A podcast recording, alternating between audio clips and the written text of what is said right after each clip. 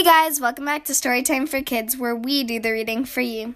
Today I'm going to be reading The Berenstain Bears and Too Much Vacation by Stan and Jan Berenstain. Can a bear's va- vacation with more rain than sun end up being the one that's most fun?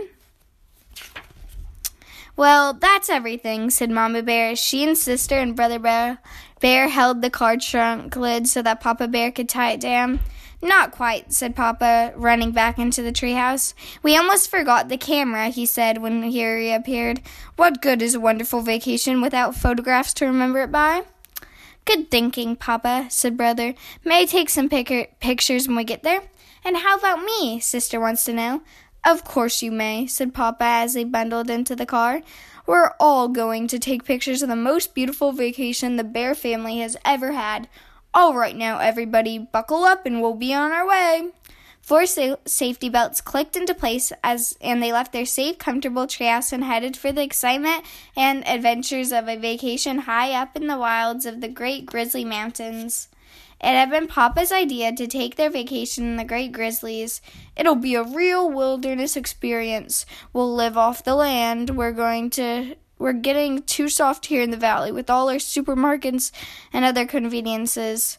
When he saw the ad in the newspaper, there was no holding him. It said, Try a wilderness vacation, a lovely mountain cabin complete with a rowboat by beautiful Crystal Lake.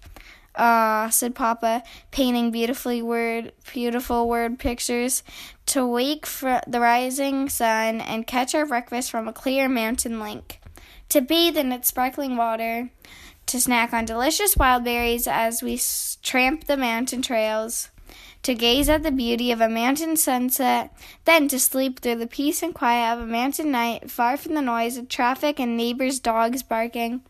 It all sounded great to the cubs. What kind of fish will we catch, Papa? asked Brother. Trout, no doubt, he answered with supreme confidence, but Mamma wasn't so sure he would catch anything. So when she packed, she took along some canned goods in case the trout weren't biting it, some books and games in case of a raining day. I can almost taste that fresh caught trout, said Brother as the road led even higher into the mountain forest. And I can almost taste those yummy wild berries, said Sister. And don't forget my terrific wilderness stew, said Papa as he turned onto an even steeper road. But we don't but we didn't bring the things for stew, objected Mamma. All we brought are some canned goods. Of course we didn't, laughed Papa. I'm talking about my special live off the land survival stew. It's my secret recipe. I make it from bark, leaves, and roots that I find in the woods. When will we get there? asked the cubs. Very soon, I can tell by the smell of that mountain air, said Papa, taking a deep breath. That's not mountain air, complained Brother, making a face. That's skunk. Hmm, said Papa, wrinkling his nose. A good time to start taking those pictures, thought Mamma. Pew, said Papa. Click, said the camera. Camera. There's the cabin, shouted Sister as they rounded the a bend. And there it was indeed, a mountain cabin beside a lake complete, complete with a rowboat. And of course it wasn't quite as they pictured it from the ad. Crystal Lake looked more like mud soup. The lovely mountain cabin looked more like a tumble down shack. There was a rowboat, all right, but it was half sunk in a lake. But Papa wasn't the least bit discouraged. He w- looked more excited than ever. It's perfect, he shouted. The most perfect live off the land vacation spot I've ever seen. Mamma wasn't so sure. She noticed that there was no wires leading into the cabin, which meant there was no electricity. That's the last thing we need, scoffed Papa. What you need on a live off land vacation is plenty of can do spirit and lots of forest smarts, and I've got enough of those for all of us. He took a cooking pot and a folding chair from the car trunk. Here, he said, making a seat for Mamma. This is vacation. You relax while I gather the fixings for my fabulous wilderness stew. And you two tidy up the cabin, he called to the cubs as he headed into the forest with the cooking pot. But Mama didn't expect to do much relaxation on the vacation, and she wasn't surprised to see that the cabin was even worse inside than it was outside. There was an ankle deep carpet of twigs, branches, and dead leaves on the floor, and it was practically a museum of spider webs, cocoons, and mouse nests. Time for another picture, thought Mamma. Scurry went the mice. Click went the camera. What's this? asked Sister as she cleaned the leaves out of the sink. That's a hand pump for water, asked, answered Mamma. Just what I need. It was Papa back with his cooking pot full of strange looking bark, leaves, and roots.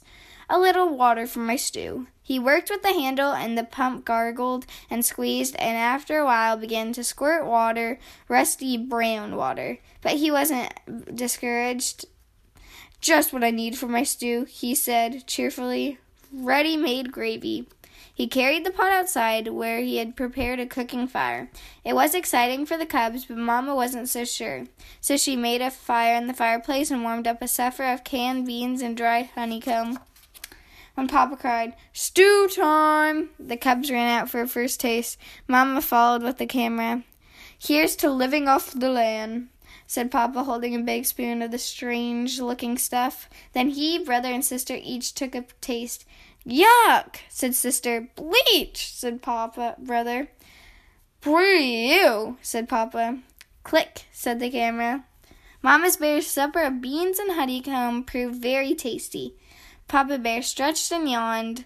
Now early to bed so I can get up with the sun and catch our breakfast. The sun did rise and it was very beautiful, but Papa snored right through it.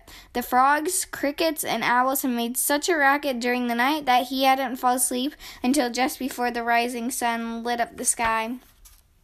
Papa began to get a little discouraged when he went outside to catch breakfast.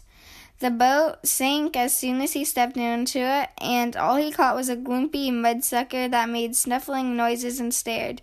Snuffle, snuffle, glop, said the mudsucker. Click, said the camera. It was Papa's turn to snap the picture when Mamma and the cubs tasted the wild berries. The thorns were something fierce, and the berries were so sour even the birds puckered. Later, there was a perfectly beautiful sunset, but the bear family didn't get to see much of it. They were too busy swatting the swarms of hungry manta mosquitoes that swooped in from the lake. Live off the land, you say, said shouted Mamma as they ran for the cabin. With all these thorns and mosquitoes, it's more like the land is living off us. It began to rain just as they reached the cabin, but the roof leaked badly, and pretty soon they had more leaks that they than they had pots and pans. They spent a miserable night. By morning, they were soaked to their fur, and there was a foot of water in the front stairwell. Don't worry, said Papa. The rain can't last forever, and just as soon as I sweep out this water. But instead of Papa sweeping out the water, the water swept Papa out the door, down the muddy slope, and into the muddy, mucky lake. Where Mom and the cubs reached him, he looked more like a mudball than Papa Bear. Say, he said, looking up at them, I have a terrific idea. Let's go home. So the bear family loaded the trunk up and put the car atop it, bundled into the car, and bumped and splashed down the mountain into the driving in the driving rain. The rain had stopped and the sun had come out by the time they reached the valley, and their treehouse had never looked so good to them as it did that day. The next day, Mama took the film to the camera store to be developed. When the pictures came back a few days later, the Bear family wrote titles on them. They began to chuckle as they passed the pictures around. The chuckles grew to roaring laughter, and soon they were laughing so hard they cried. Papa smells the mountain air. We are greeted upon our arrival. We tasted Papa's wilderness stew. Blah. Papa catches our breakfast, our first taste of wild mountain berries, Papa decides it's time to go home.